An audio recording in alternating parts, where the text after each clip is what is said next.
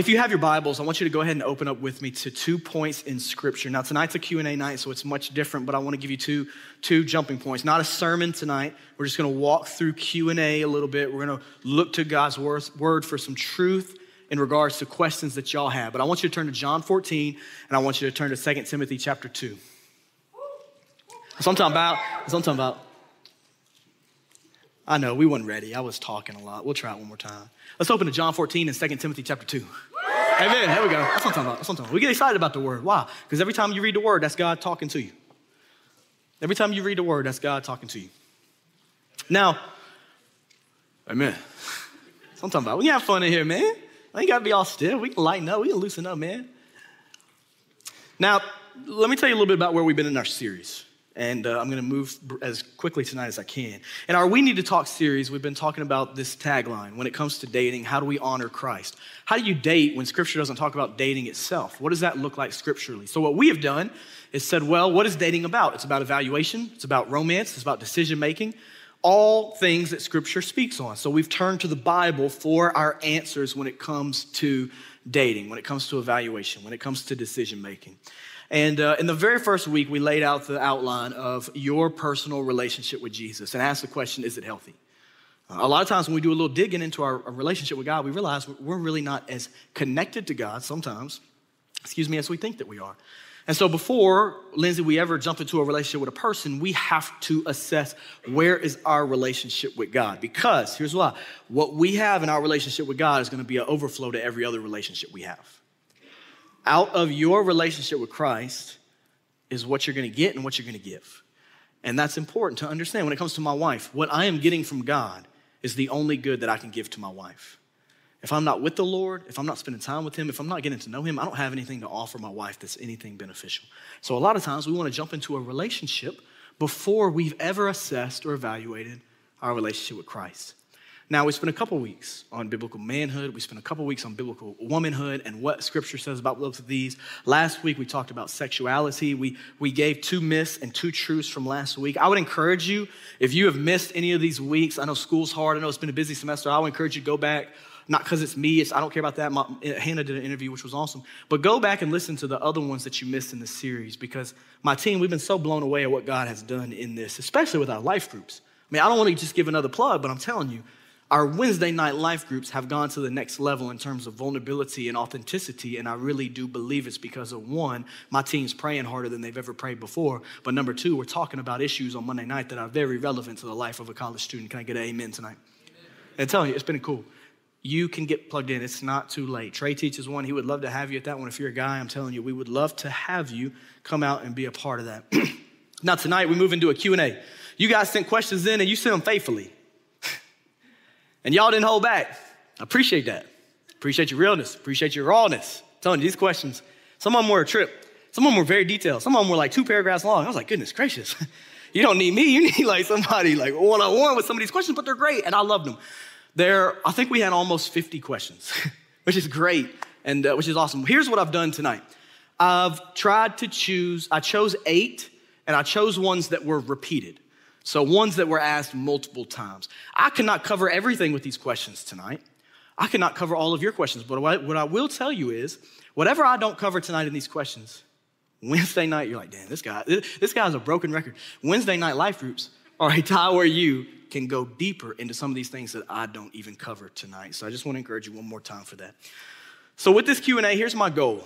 The goal is to pursue truth. If you're taking notes, uh, tonight's title is Let's Talk About Dating Q&A. But if you want to know what the goal is, tonight is to pursue truth. Now, in order to find truth, where do we go? Do we go to advice columnists? No. Not saying they can't share truth, but if it's not of God's word, then it's not truth. Do we go to YouTube? Well, it depends what we're watching. Do we go online? Do we go to our friends? Depends where they're getting their advice from. Ultimately, when it comes to truth, here's what we have to understand John 14, verse 6 says this Jesus told him, I am the way, the truth, and the life. No one comes to the Father except through me. We are called to seek and pursue truth because we're called to seek and pursue Jesus, who is truth. Remember, the Bible does not just contain truth, it is truth. The Bible is the word of God. Now, what I also love is I want to turn your attention to 2 Timothy chapter 2, verse 15. It says this Be diligent. Paul exhorts Timothy here. Be diligent to present yourself to God as one approved, a worker who doesn't need to be ashamed, correctly teaching the word of truth. so, tonight is not about Daniel's opinion. That's the last thing anybody in here needs. Believe me. What tonight is, tonight is let's take your questions and let's look at what scripture says about them and talk them out tonight. And that's my prayer for tonight. In fact, I want to start with praying over the night because I have, I have been so, as I am every single day, reminded of the power of prayer. And so, what I want to do is, I want to pray before we even begin tonight because I got to tell you, I've been, I have been so reminded there are people around the country doing the Christian life alone right now. Aren't you grateful to have community to do life with? May we never take this for granted. May we never take other believers for granted because there are so many around the world who don't have something like this. And even for me, I am so thankful to do life with you. And what I want tonight is I want us to experience the Lord's presence. I want us to learn truth. I want to hear God speak. But I'm praying that you will give more of yourself to God. You hear all the time, how do I experience God more? You give more of yourself to God. You give more of you to God. So, what in your heart or your mind or your life are you holding back from God? That when you surrender it to Him, when you give it to Him, boom, restoration is found, relief is found. I'm telling you, there's nothing you have that's not worth giving to God. There's nothing you have that God cannot handle. Let's pray. Father, we love you. Lord, we're humbled to see Seth's baptism tonight. God, we thank you for Seth. We thank you for his baptism. And God, we pray for his testimony. We pray that this will be the starting line, not the finish line. God, we pray for him that you would send him out as a missionary all across the city. Father, I thank you for all these college students who have chosen to worship with us tonight, to to talk about your word, to look, to, look, to look deeply into your word in all different kinds of places tonight, Lord. We, we pray and ask that your spirit would have its way everywhere in here, Lord. We pray that the Holy Spirit would move powerfully tonight. God, we give you every word, we give you every worship song, we give you every conversation. God, we pray and ask that you would move. Father, we pray right now asking that Jesus would be glorified, that anybody in here who doesn't know Jesus would give their lives to you tonight. Father, I pray for anybody in here who may need to be baptized, that they would step out in obedience tonight. Father, we pray and ask that you would help us as we go to reach the 7% of Memphis, as we go to reach the college students that live in Memphis. Father, we love you so much. It's in Jesus' name I pray. Amen. Amen. I'm getting old. It took me a minute to get up. I'm not going to lie. Question number one. Why is the season of singleness so difficult? I love that because it's true. How do I biblically not waste my singleness? I'll put as much on the screen as I can, uh, but I would love for you to write these questions down. And uh, we're going to look to answer them. Nathaniel, you're such a distraction, man. I love you. Nathaniel walks across the front row just grinning, man. I'm sitting here trying to talk about singleness. That's why he's got a long neck. So let's, let's pick apart this question. I love him. He knows I'm joking. Let's talk about singleness. So here's what I want to give you with this. The first one, let's talk about the purpose of singleness. So if you're taking notes, here's how I'm going to help you answer this question. Let's talk about the purpose of singleness for a moment. Paul says in 1 Corinthians 7, verse 7, when speaking about his singleness, he says, I wish that all people were as I am but each has his own gift from God. One person has this gift and another has that. So Paul literally calls singleness a gift. We're going to get into that in a minute because we don't really view it that way. Let's be honest. We just saw the question. Why is it so hard? Why do I hate it? First Corinthians, he goes on to say in this, First Corinthians chapter 7, verse 32 to 35. Paul says, I want you to be without concerns. The unmarried man is concerned about the things of the Lord, how he may please the Lord. But the married man is concerned about the things of the world, how he may please his wife. His interests are divided. The unmarried woman or virgin is concerned about the things of the Lord so that she may be holy both in body and in spirit. Look at this. But the married woman is concerned about the things of the world, how she may please her husband. Paul says then, I love this in verse 35 I'm saying this for your own benefit, not to put a restraint on you. A lot of us in here believe that singleness is a restraint. Paul says that's far from true. But to promote what is proper and so that you may be devoted to the Lord without distraction. So let's talk about the purpose of singleness. First thing I want you write down is this another question to your question. A, why do we hate a gift? Oh, yeah, we ready tonight. Why do we hate a gift? Paul says very clearly that singleness is a gift from God, yet many of us never view it that way. In fact, the question, all the questions I got about singleness were basically, how do I survive? the, the way these questions were worded about singleness, man, you would have thought singleness was like going to war.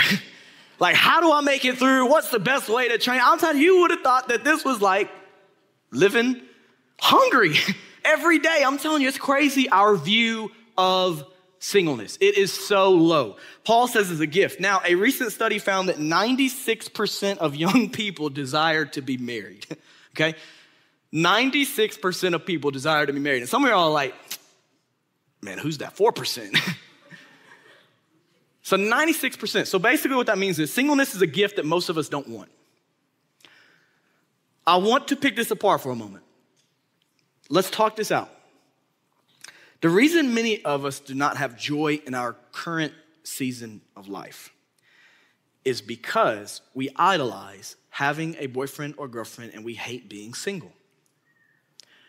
What this does is it affects the way you view and love the Lord. You say, Daniel, how? I'm just trying to get a, I'm just trying to get a boo. how does that affect how I view and love the Lord? What you talking about, Daniel? Come on, now chill. I'll tell you this. This is what I want to tell you.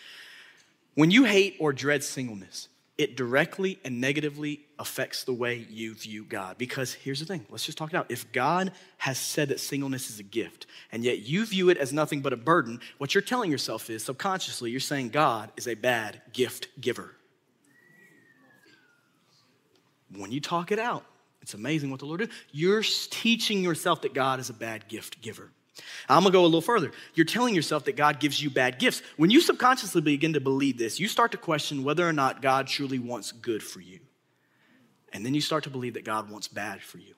And it's not something you'd ever come out in church and say, oh, God wants bad for me. God, God is connecting me to my future spouse in a train station and we're just missing each other and he's laughing in heaven. Ah, look at them go. They're on another path for 10 years apart from each other. But subconsciously, what you're doing is you're teaching yourself that God's a bad gift giver, which is so far from the truth. God is the best gift giver who has ever exi- existed. In fact, He loves you so much, He gave you the greatest gift, which was His Son, Jesus Christ, who died on the cross for the sins of the world and rose from the grave. And when you begin a personal relationship with Him, your life's changed because you know your Creator. So when you talk about God as a gift giver, I want you to think about this Philippians 4, verse 19. My God will supply all your needs according to his riches in glory in Christ Jesus. My God will supply all your needs. And then Matthew 7, Jesus' words, 7 to 11. Ask and it will be given. Seek and you will find. Knock and the door will be open to you. When we buy the lie that singleness is nothing but a burden, we don't want to go knocking on God's door because we hate what He's going to give us. A lot of times when you hate and dread your singleness, it negatively affects your prayer life. Because you think, if, if that's what God's given me, why am I going to ask for anything else? It hurts our viewpoint of God. Jesus goes on to say, For everyone who asks receives, and the one who seeks finds, and the one who knocks, the door will be open. Who among you, if his son asks him for bread, will give him a stone? Or if he asks for a fish, will give him a snake? If you then, who are evil, which we all in ourselves are sinners, we have no good in us besides the Lord himself, which means if we can give gifts like a fish or a present to our loved one on Christmas, then Jesus says this. If you know how to give good gifts to your children, how much more will your Father in heaven give good things to those who ask him? That's the Lord's alarm. like light bulb. And then Psalm 34, verse 10, I love this one. I think I have this in here twice tonight. Young lions lack food and go hungry, but those who seek the Lord will not lack any good thing. You know, it's amazing that these scriptures don't say, oh, when you seek the Lord, you won't lack anything. Unless you're single, then you lack a whole lot. That's amazing, ain't it? That's amazing. In fact, scripture is more concerned about you pursuing Jesus than it is you pursuing a spouse. Far more. But what we have is we have a generation of Christians, it's nothing new, but we have a generation of Christians who are, man, adamantly pursuing a boyfriend or a girlfriend, but the pursuit of God is not there, and we're wondering why our soul is dry.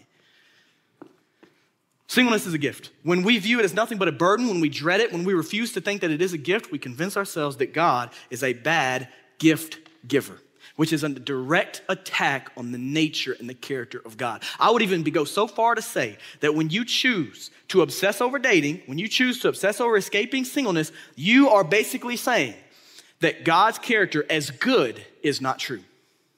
because the season he's put me in is not good. So that means he must not be good. So I got to take matters into my own hands and get myself to a good situation instead of relying on him to bring me to the situation he wants me in. But when you trust the Lord, then you realize that just as Paul did when he wrote from the jails, that his joy and his contentment was not wrapped up in whether he was laying on a beach or whether he was in a jail cell, that his joy and his contentment was in the Lord. That's why he tells you to rejoice from prison. if he can tell you to rejoice from prison, can you rejoice in your singleness?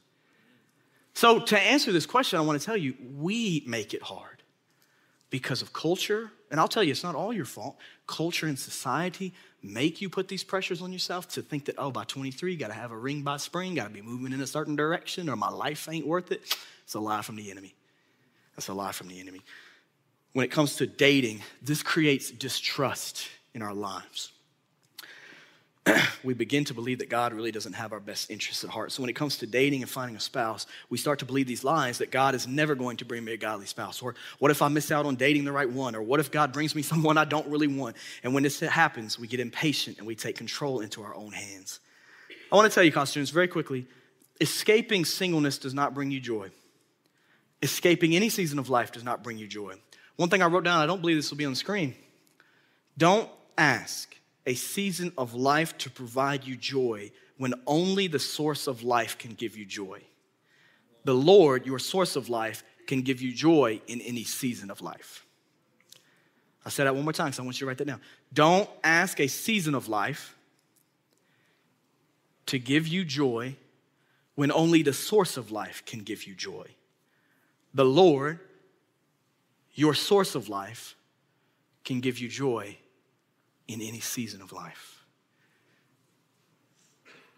Daniel, is that biblical? I sure hope so. I sure believe it. Because when Paul says he has found the, the key to being content in any situation from jail, from after being beaten and stoned for the name of Jesus, I think he's onto something. But there's something I want to tackle too, and this was asked in several questions, and that's B, who is actually single? I think that there's a misunderstanding in the room. and I think it's a bigger issue than we want to talk about. There are two camps in this room. Two camps. If we were to divide the room up, one side would be very large, one side would be very small. In fact, I might be the only one on that side of the room, I think. Trey's getting close, but he's not there yet. he's not there yet. Trey and Kay, almost. I'll tell you this though, there's two camps, okay? There's the unmarried, which means you're single, and there's the married, which means you're married. Two camps. So for anybody dating, you're single. Man, I don't like this pastor. man, I don't like the view, man. I don't like this guy. You're single. Biblically, if you're not married, you're single. The problem is we got a whole lot of couples that are dating that act like they're married. Now I'm gonna step on some toes. People don't like that. People don't want to hear that. People love the view until we talk about that. Mm-hmm. I'm just telling you. And here's the thing. I was a product of this too. So I fell into this trap too. So guess what? We're in the same boat. I, there was a time I hated singleness too, man. And I believed God was a bad gift giver.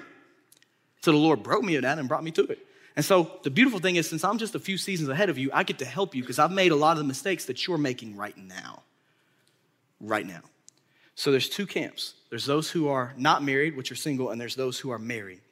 So let me be very clear your boyfriend or your girlfriend is not your spouse. You should not treat them as such. Biblically, you are not to treat them as a spouse because you are not one flesh. You are not one flesh. Many Christians, though, when they're dating, they act like they're already married, and that's a sin that leads to more sin. What I wrote in here is Daniel, that means almost all of us are single in here. Yep, that's right.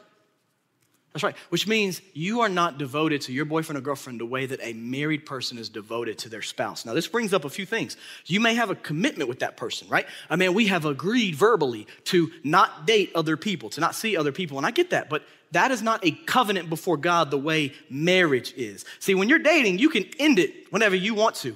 And there's no ramifications from it. There's hurt and there's pain, but you're not breaking a covenant before God. When it comes to marriage, with me and Hannah, divorce is not an option. Divorce is not on the table. This is for life. But see, a lot of us, when we're dating, we want the perks of marriage without the responsibility of marriage. So we start jumping into it too soon. So when scripture speaks of a husband and a wife becoming one flesh, if you're not married, you are not one flesh. So what that means is all of us in here are pretty much single. Almost all of us are single, which means what Paul says is that you should be 100% devoted to the Lord. That the purpose of singleness is that you are 100% devoted to the Lord. For me as a married man, Paul even says it. My devotion is to the Lord 100%. I don't serve any other God. But I'll tell you this with marriage, there are responsibilities you do not have when you are just in this dating phase. I am distracted as a married man by meeting the needs of my wife. My wife is distracted as a married woman by meeting the needs of me. We live in a covenant before God. But for all of you in the room under the sound of my voice that are not married, hear this. You are 100% devoted to the Lord. And what Paul says is this should be a distraction free time. This should be a stress free time. But let's be honest dating is distracting. When you come to worship with them and you're next to them and you're starting to think, man, should I put my hands up? Should I keep my hands down? Man, they smell good. Mm, I don't wonder what they're wearing. Man, okay, oh, back to the Lord, back to the Lord. Is he worthy? I wonder if they saw me put my hands up. Maybe I'll open my palms a little bit. oh, they're really into it now. Dating, let's be honest, dating is distracting. Paul says that should not be the case, that singleness should be a time where you are distraction free, stress free, a time where you don't have the responsibilities of marriage, a time where you have opportunity, where you have literally freedom. That when you think about singleness as a gift, you have freedom. I was talking to my D group about it. We was getting into it. I was like, listen, man, when y'all get off the phone at night with your girlfriend, you just got your roommate there, or you're hopping right back on the video game system. Let's be honest. You don't have the responsibilities that a married man has. But for me, God bless you. I live with Hannah. We share a home together, which means when I get home, there's a whole different level of responsibility and commitment that go into marriage that you do not have when you're just dating. So if I could tell you anything with dating biblically, you are single and your singleness is supposed to be a 100% devotion to the Lord, distraction free. I love that you have a commitment to not date other people. That's great. Dating is an incredible season, but don't get it twisted. You are not devoted to them the way a husband or wife is devoted to their spouse. Don't get it twisted. Don't get it twisted. What you're doing in dating is you're evaluating to see if they would make a godly spouse if you guys have character and chemistry, and once you begin to know those answers, you start moving in a direction that is a godly commitment and covenant, but you don't rush that season. That's something I'm going to answer a little bit more. So if I could give that to you, I want you to write that down. Paul says the purpose of singleness is this to be devoted to God and free from distraction. free from distraction. If singleness is causing you stress, if dating is causing you stress, you're missing the purpose of it. It's supposed to be a time where you're distraction free. And if that's something for you, you know, man, this life groups would be great for this. Ask questions about this. Please. Go to life groups and ask them this, because if I had time for it, I don't. We gotta move more questions. Say, okay, Hannah Harris, Trey Bertram, our life group teachers, tell me, what does it mean to be 100% devoted to the Lord and not distracted? How do I live an undistracted life? If you go Wednesday night and ask them that question, they're gonna give you a biblical answer.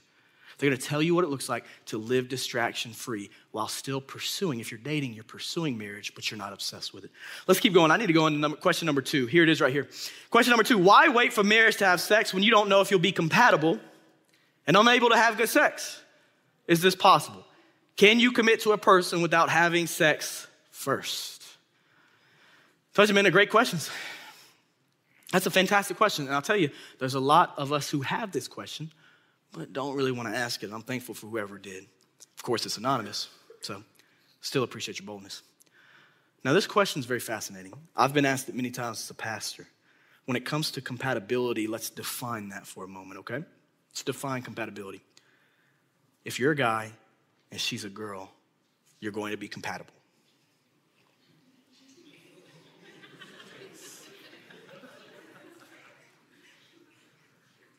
Amen. Okay? The compatibility will be there. Okay? That's not really the question that's being asked when you define compatibility. the root of this question, and of course, we, in a loving way, not a hateful way, this is not a hateful place. We love all people. We believe that marriage is one man and one woman. That's God's design. That's not Daniel's opinion. That's not Bellevue's opinion. That's God's design, and we follow that. We're not mad at anybody. We will love you and care for you, but I just want to tell you that's what we believe here. We believe that marriage is one man and one woman. So when I say that, that's what I mean. But when people ask this question, what they're really asking about is technique. And I love that we can talk about this on a Monday night stage like this because these are the questions that you have. And I'll tell you what, you're talking about this stuff out on your college campus, but if you don't hear about it in your college ministry, where are you going to go for answers? Possibly not this. So I love that we can talk about it. It's uncomfortable, but I love it. I don't care. So the root of this question, I don't necessarily love talking about this. yeah, yeah. Like, man, Daniel, what kind of conversations do you have during the week? You know, like, no, no, no, no, no. Talk about, man, sports. All right. oh, goodness. So, what they're talking about is technique. Now, I've heard many unwise people say this before. They say, you test drive a car before buying it, so I'm gonna have sex before marrying them. Have you ever heard that? That is one of the most unwise statements I've ever heard in my life. If you've said it, I'm not mad at you. You should feel some conviction, though, because that statement is so far from the truth. I want to pick this apart. First off, if your view of the human body is low and devalued to the point where you compare them to a car, you have bigger issues than sexual technique, my friend. I'm not getting on anybody. I'm just telling you, if that's something you live by, if you're like, man, I'm test driving the car before I get married, you got bigger issues. because how dare we take what God has called, and we talked about this last week, the temple of the living God, and condense it down to a used car from CarMax? How dare we? How dare we? But that's what we do. We say, I got to test drive the car. So, secondly, to believe this lie, not only that, not only have you really missed the purpose and the value of the body, but you virtually place no trust in God.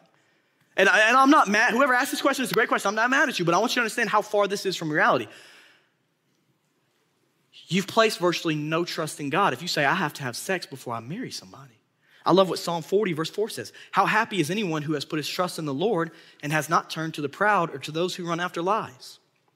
So, if you really trust God and you trust His design for sex, you will trust Him when it comes to marriage and you won't stress over technique. That's, that's so, and in fact, I love what Ben Stuart said because he gives an amazing quote on this. It's long, but I want you to read it with me off the screen if you will. He said this in his book. He said, What if a woman were to ask, What if he is a sloppy kisser? Which, no need to call anybody out in here, no need to, you know, put anybody on blast, but not all of us are the best kissers, so that's a real possibility. so random. what if he's a sloppy kisser?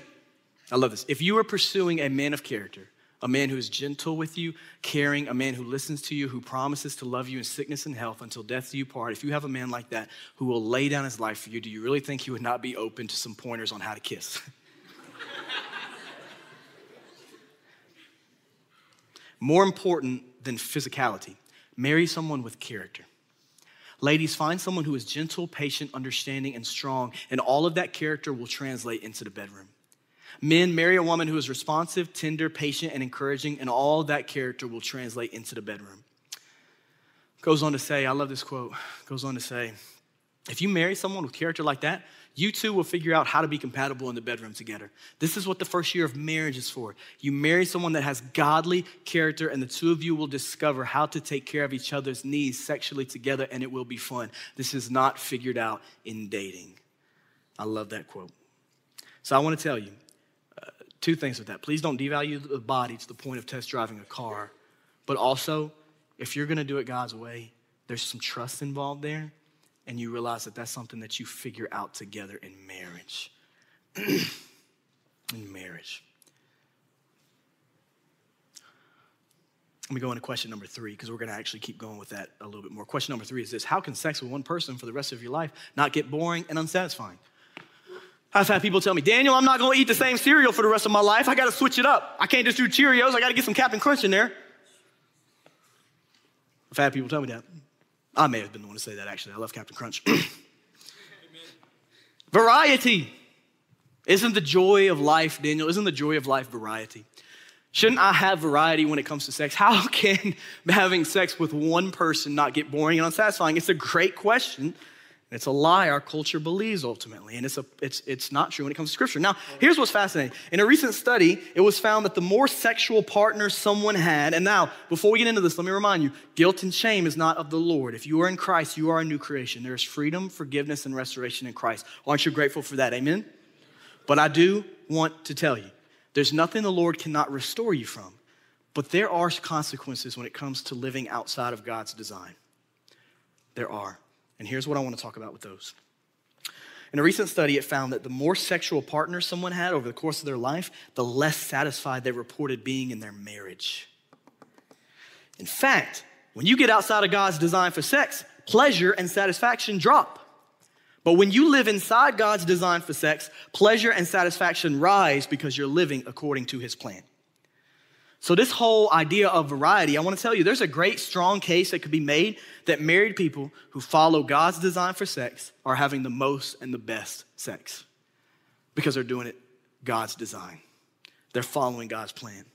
Why? And I love this. You say, Daniel, isn't variety a great thing? I love this quote in one of the books that I've been reading, recommended by Grace Wade. It says, God's design for sex, despite claims to the contrary, offers the greatest sexual freedom. This is not a freedom to have sex with an endless array of partners, but the kind of freedom found only in commitment.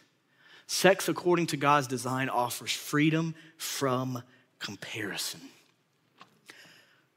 Not only that, though, but Hebrews 13, verse 4, the author exhorts us to this marriage is to be honored by all, and the marriage bed kept undefiled because God will judge the sexually immoral and adulterers. Now, I want to pick this apart for a moment. A reason why we have a hard time understanding this is because our entire lives, hear me out on this because this is one of the most pivotal things I'm going to say. Our entire lives, we've been programmed to believe that success is determined by our pleasure. We judge success based off of pleasure. So we measure the success of our sex through our pleasure. A good sex life, how we would determine it, would be what we get out of it. I believe the same reason that most of us in this room, if we're honest, are struggling with prayer and we don't pray a lot is because of that. It's because when it comes to prayer, let me be honest with you, we measure the success of our prayers by what we get out of it. Let's take, let's take this sexual concept, let's take it back to prayer. Because all these truths apply to everything. We judge the measure of success of our prayer life by what we get out of it. Let me tell you something a successful prayer is not what you get out of it, a successful prayer is what you give to God in it. That it's God getting more of you. It's not you getting your way with God, it's God getting his way with you. But see, we don't judge it like that. We say, man, it's a successful prayer if I pray for a Lamborghini and one parks up in the West Lobby when I walk outside of the Vue. That's a successful prayer. See y'all later. Skirt! It's a successful prayer if I pray for somebody today and God brings them to me tomorrow. It's not a successful prayer if I pray for somebody today and God doesn't bring them for another two years. That's how we judge the measure of success of prayer. We judge the success of prayer based off what we get out of it. And that's the same thing we do with sex. We judge the measure of a good sex life by what we get out of it. Can I tell you that God has designed sex for so much greater purposes than that? So much greater purposes than that. So, what's a good sex life to you? What's a good prayer life to you? That's what I want to challenge you. I think the definition of good for us is often misconstrued. It's often driven by culture, it's not driven by scripture. So when you turn to scripture, you start to realize that marriage is not about what you can get out of that person, it's about how you can give and serve, which brings glory to God. That's the calling of marriage. It's not about an exchange of goods so that you have pleasure. Pleasure is involved, but I want to say this it's about love, it's about commitment, it's about intimacy. And when you start to view marriage, prayer, sex like that, that it's about God getting glory, it's not about whatever you can get out of it, your prayer life will go to the next level. You'll have more honor for the marriage bed, you'll have more honor for sex in your body, and your life will transform. But we buy this lie the success is measured by what we get out of it. A pastor once told me when he was talking about sitting in silence, He's like, man, I, he was telling all of us, we were in a big group. He was like, I, I went on my back patio and sat in silence for an hour. He just sat in silence, solitude. Said the Lord didn't say anything to him. Said he didn't get anything out of it. So he just sat there in silence. The Lord didn't say anything to him. He walked back in the house, closed the patio door. He was like, man, I was a waste of time. I didn't get anything out of that. And he said, the Lord spoke to him in that moment, said, clear as day, but you got me. You had me. Was that not enough? He was reminded the success of silence and solitude is not about what you get out of it, it's about you giving to God. It's the same concept when it comes to marriage and to sex. So I want to ask you what's a good sex life to you? What's a good marriage to you? Who is driving your definition of good? Is it a scriptural, God glorifying, honoring view, or is it a cultural view, my pleasure and what I can get out of it? When you do this, just like in my first couple years of marriage, I'll be honest with you, Nathaniel, I found I had a whole lot of selfish motives for getting married. If I can be real with y'all, I haven't talked too much about my testimony in this because I want to keep it focused on this, but I'll tell you, I realized very early on that in getting married, I had a whole lot of selfish motives of getting married. And you know what the Lord did? Broke them. Redirected my eyes, my, my mind, my, my heart, my mind, redirected it to Him. And He's still doing this work in me every day. I want to move on. That's another question that could come up in life groups. Question number four Are soulmates biblical? Ah. God bless you. That was a cough. Question number four Are soulmates biblical? No. Soulmates are not biblical. I want to tell you why. Soulmates is a concept that comes from Greek mythology and the philosopher Plato. In his writings, he taught that men and women, watch this, were made in one body, were separated by the gods. And the Greek myth, watch this, very fascinating, that they were one body. And the Greek myth defined humans as having two faces, four arms, four legs, and possessing incredible strength. So Zeus feared humans and sliced them in half. Sliced them in half, sentencing them to search and roam the earth for the other half to complete them. That's where soulmates come from. That's not biblical at all. The Bible does not teach that you have a soulmate out there.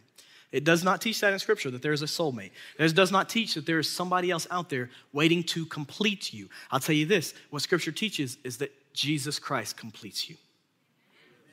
Jesus Christ makes you whole. Now, in Paul's prayer and exhortation with the Thessalonians, chapter 5, verse 23, he prays for their whole spirit, soul, and body. Watch this. Now, may the God of peace himself sanctify you completely, and may your whole spirit, soul, and body be kept sound and blameless at the coming of our Lord Jesus Christ your whole soul, body, and spirit. And then Paul in Colossians, what I love about scripture is it, Haley, it speaks into issues that we faced back then and issues we face today because Paul, Paul warns of teachings like this. In Colossians chapter 2, verse 6, he says, So then, just as you has received Jesus Christ as Lord, continue to walk in him, being rooted and built up in him and established in the faith, just as you were taught and overflowing with gratitude. Then he says this, Be careful that no one takes you captive through philosophy and empty deceit based on human tradition, based on the elements of this world rather than Christ, aka Greek mythology, aka false cultural notions. Then he says, the entire fullness of God's nature dwells bodily in Christ. And you have been filled by him, who is the head over every ruler and authority. Question number five, I love this one too because I think it's very prevalent. Question number five, me and the person I'm dating talk about marriage way too often. I know marriage is a good thing and we can't wait to possibly get there one day, but I believe we are idolizing marriage and possibly rushing through our current season of life. Any scriptural advice on this at all? I want you to, let's leave this up here for a moment. I know it's a longer one, but it's a great question. I'll read it again. Me and the person I'm dating talk about marriage way too often. I know marriage is a good thing and we can't wait to possibly get there one day, but I believe we are idolizing marriage and possibly rushing through our current season of life. Any scriptural advice on this? Yes. Marriage is a great thing. It's a beautiful season that God will ordain for your life if He calls you to it. And when He calls you into marriage, my advice is obey, step into it. When marriage is done on God's timing, it's beautiful, it's fulfilling, it's one of the greatest joys of the life. Now, I can't give you a black and white answer on when the timing is right. I, I can't give you that. That's of the Lord, that's not of me. But here's what I will say in regards to this question I have seen many people rush into marriage for a multitude of reasons. I have seen many people rush into marriage for a multitude of reasons. In Christian culture, we make an idol out of marriage. That's a fact. You don't have to. I, I, came into the Vue as a lost person and quickly realized everybody wants to get married. Out in the world, it wasn't like that. I didn't want to get married. I was like, yeah, I'll get married, at 30. But when I came into the church, it was crazy. Everybody wanted a ring by spring. We idolize this concept of marriage. And what you're doing is you're placing unrealistic expectations on both a human being and a season of life. When you make marriage an idol, you're placing unrealistic expectations on a person and on a season of life. Often, when many people around us are getting engaged or married, which seems like it happens a lot, what do we do? We compare ourselves. Mm-hmm. When people around us are getting married, we begin to compare ourselves. Ungodly comparison will take you down. I just want to warn you. And what happens is when we compare ourselves, we feel the pressures to do the same as them, whether it's God's timing or not. And then we get in a rush. And then we start making decisions not rooted in prayer, but rooted in some ungodly comparison we've seen on Instagram. Or we're simply not content and joyful in Christ in our current season, so we think the answer is just to escape one season of life and jump to another season of life. I want to say, if you are not content and joyful in this season of life, marriage is not the answer. It's not. Now, if you've been engaged for five years, I understand that.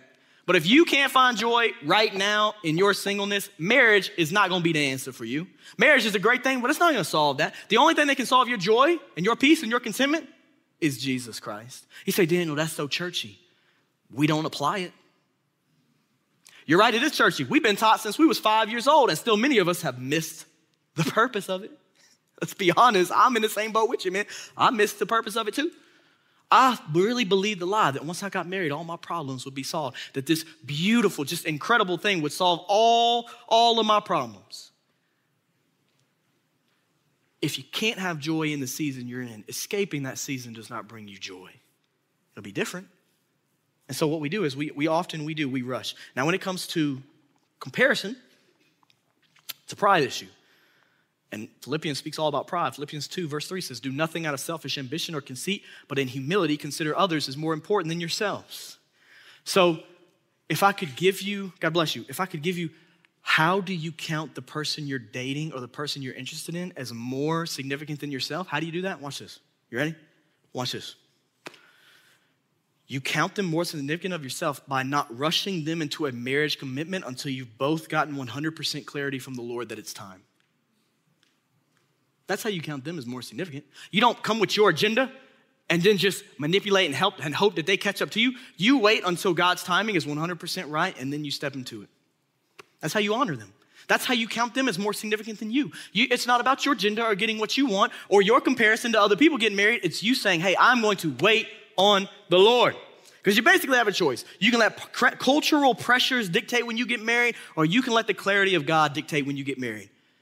Now, I haven't given you any timeline. I haven't said six months, a year, five, uh, five years. I ain't giving you no timeline because I can't. But I can point you to the one who can the Lord. Not Instagram, not culture, not even your friends.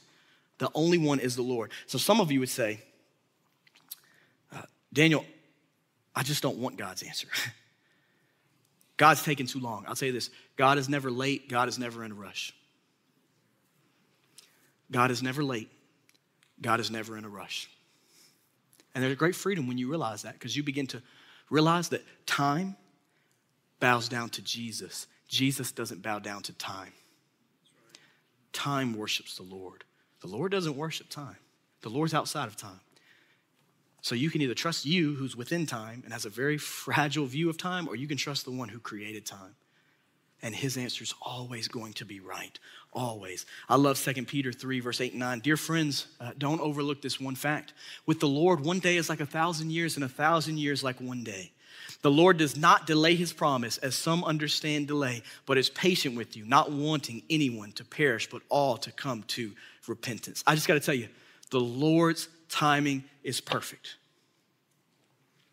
The Lord's timing is perfect. Do not allow the culture or comparison to dictate when you make decisions. The Lord dictates decisions. Daniel, how do I do that? Prayer, Bible reading. When I've really wanted to hear from God, I fast.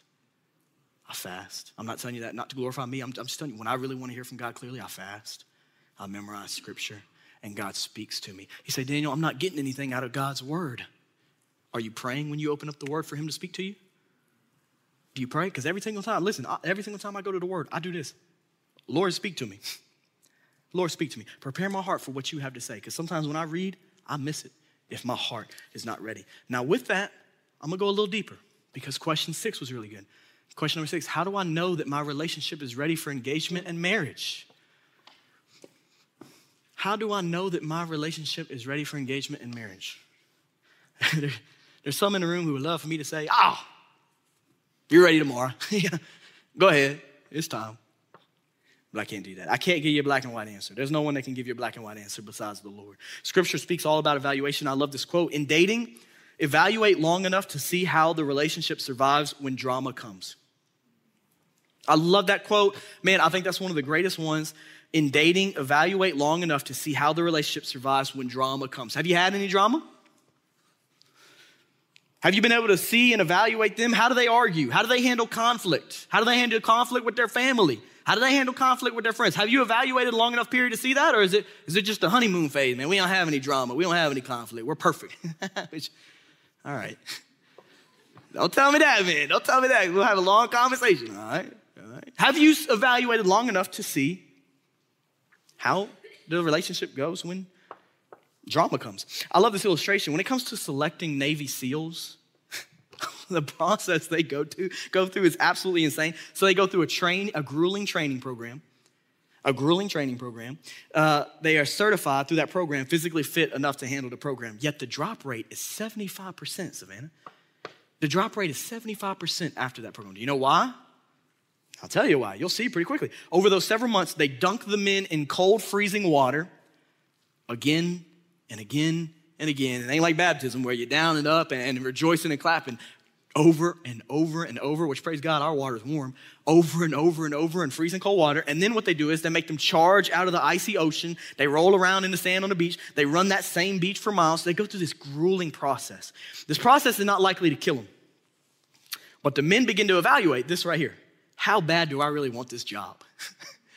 They started to ask that question How bad do I really want this job? And if you played sports in high school, it's nothing like becoming a Navy SEAL. But I tell you, when you're running those ladders, and you're throwing up, you get to a point where you ask, Do I really want to be on this team? when you're doing the Christian life and trials come and people at your college go against you for claiming the name of Jesus, you ask yourself, Do I really want the name of Jesus attached to me? And sadly, that's where a lot of Christians drop the name of Jesus. God bless you. That was a cough, too. I wish I could hear tonight. they ask themselves, How bad do I really want this? Now, I love this because over time it tests their commitment. Watch this. It's a great application to dating. Some of them like the idea of being a SEAL, but don't really want the commitment it's going to come with. In the same way with marriage, one of the great things about evaluation in dating is it gives you the opportunity to evaluate your commitment. Are you really called by God to marry that person yet, or do you just really enjoy the idea of being married to them? Do you know? I wrote it down. Some of us want marriage until we realize the commitment that's really involved. And some of us don't even go through a evaluation period that's long enough to see how the other one responds when drama arises. I'm not getting on you and I can't give you a timeline, but I'll just tell you this. Are you operating on your time or God's time? In singleness, when it comes to dating, are you operating on your time or God's time? One of the time is going to be perfect. The other one will not be. Have you been pushed through any trials? Song of Solomon, chapter 8, verse 7 says this about love. A huge torrent cannot extinguish love. Rivers cannot sweep it away. If a man were to give all his wealth for love, it would be utterly scorned. How do you know it's leading to a commitment such as marriage before a holy God? It overcomes hardships. No waters can quench it. So wait and see. Date long enough to experience some arguments about fundamental issues. Evaluate yourself. When you see character flaws in them, does it make you want to quit? Does it make you want someone else? Have you seen any character flaws yet? Are you buying the lie that they don't have any? That's a fantasy. I know some people out there have flaws, but not my boyfriend or girlfriend. They're perfect. All right. Slippery slope. I don't know your relationship. You do. And the Lord does. That's what's good about the Lord, man. The other thing I'll tell you in my study on this too is distance. There is good, healthy distance. Sometimes when we're dating, we never get away from the person and we don't know if we really miss them. I love this quote Distance and time are great friends when trying to discern if commitment is present. Distance and time are great friends when trying to discern if commitment is present. If you're dating and you never get away from each other, it's gonna be hard to see if commitment is really present. I'm gonna be honest with you. I'm just being honest with you tonight. It's big. This is how dependence can be formed too early, and you should not be dependent on any person besides the Lord. Psalm 73, verse 26 says this. I want to, here it is. My flesh and my heart may fail, but God is the strength of my heart, my portion forever. My portion forever. I can't tell you what the timing will be, but I can tell you how God will tell you. Write this down. God will reveal it to you through prayer, His Word, His Holy Spirit. Prayer, his Word, His Holy Spirit, and godly, trusted mentors, disciplers in your life. Not lost mentors that they don't know Jesus, they can't help you discern God's time. I'm just gonna tell you. It's hard enough for believers to discern God's time. If they're lost, they're not gonna be able to help you with God's time. I love them, but they're not gonna be able to. So, how the best answer I can give you is that God's going to confirm it through prayer, His word, the Holy Spirit, and trusted mentors in your life. Isaiah 55, verse 11 says, So my word that comes from my mouth will not return to me empty, but it will accomplish what I please and will prosper in what I send it to do. John 10, verse 27 to 28. My sheep hear my voice. I know them and they follow me. I give them eternal life, and they will never perish. No one will snatch them out of the Father's hand. Hebrews 4, verse 12 to 13. For the word of God is living and active, sharper than any double edged sword, penetrating as far as the separation of soul and spirit, joints and marrow. It is able to judge the thoughts and intentions of the heart. No creature is hidden from it, from him, but all things are naked and exposed to the eyes of him to whom we must give an account. I only got two more. We're gonna hit these really quickly. Question number seven What's the best way to tell someone how I'm feeling? I've got an eight step process for you. Just kidding, I don't. I don't. I can tell you this though, Sam. Here's the best way how, you, how, to, how to do it, okay? And you're gonna be blown away by this. You're gonna be like, wow, I'm so glad I came tonight. Daniel, man, that man knows truth. Here's how you do it, Rico. Here's how you tell someone how you're feeling. Are you ready for this? I'm telling you. Have a pen. Get that journal ready. Here's how you do it. Honestly. Amen.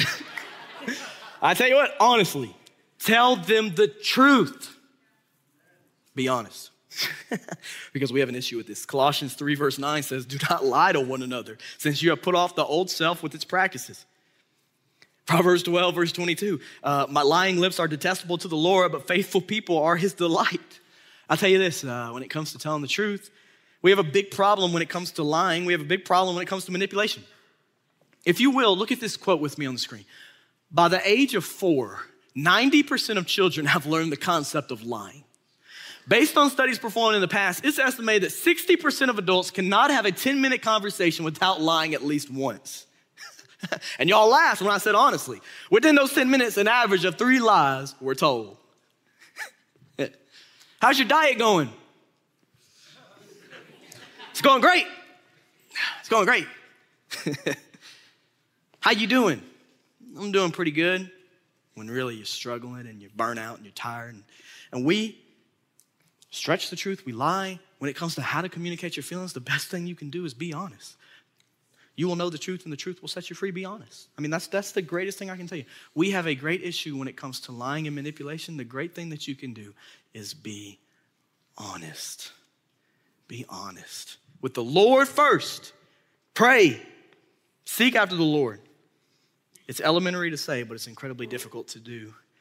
And that brings me to my last question, which I believe is the most important one that I'm going to answer tonight through scripture is this. Question number eight How can we overcome sexual abuse or assault? How can we encourage those who have been through sexual abuse? The statistics are uh, staggering when it comes to sexual abuse. And I want to be very sensitive as I talk about this, and even on the live stream for people who are watching tonight, because I know many watch our live stream all across the world. People are watching our live stream. Some of y'all's family members watch the live stream. I want to be very sensitive with this, but I want to tell you, I may be speaking tonight through the power of the Lord to somebody through the live stream just as much as those of you who are in the room. So, for those of you who are joining us tonight, we're glad that you're here with us online. But I do want to say a word on this. The statistics on sexual assault are outrageous. sexual assault occurs every 68 seconds in America. One in six women have been a victim of attempted or compelled sexual abuse, rape in their lifetime. One in five girls and one in 20 boys is a victim of child sexual abuse. Every nine minutes, Child Protective Services finds evidence for a claim of child sexual abuse. Perpetrators of child sexual abuse are often related to the victim. In cases of child sexual abuse reported to law enforcement, 93% are known to the victim. It's a bigger problem than what most of us realize, and we live in a culture of pornography and sex trafficking that cause this issue to be even more of an issue in our nation, in our lives. I want to tell you the dangers of sexual abuse, the damages are hard to talk about, and the reason why is because Satan's crafty. I want you to hear me for a moment. Sex is a beautiful experience between a husband and a wife. Satan hates the joyful pleasure of sex. And as a murderer, he is committed to destroying life. I want to remind you of one of the greatest verses in Scripture, and that's John 10 10. It says, A thief comes only to steal, kill, and destroy. Jesus says, I have come so that they may have life and have it in abundance. Aren't you grateful that Jesus has given us new life? Amen? Amen.